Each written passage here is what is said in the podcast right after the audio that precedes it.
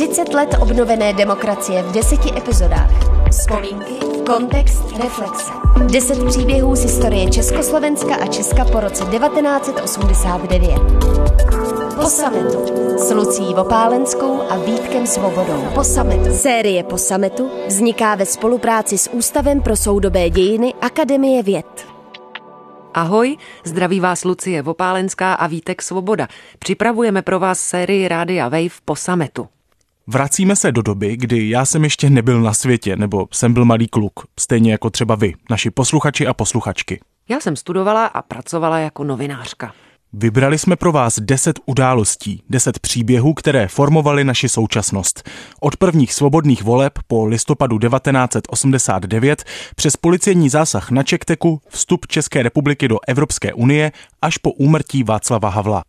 I tady v západních Čechách se v řadě míst otevřely volební místnosti už ve 12 hodin, především v Plzni kvůli odpolední směně Škodováků.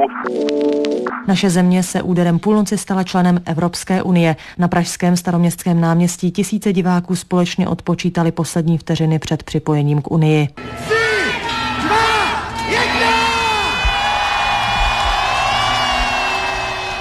Já jsem viděl osobně asi čtyři lidi, kteří měli eh, tržené ráně v obličeji, zřejmě tedy po té, co policie použila donucovací prostředky.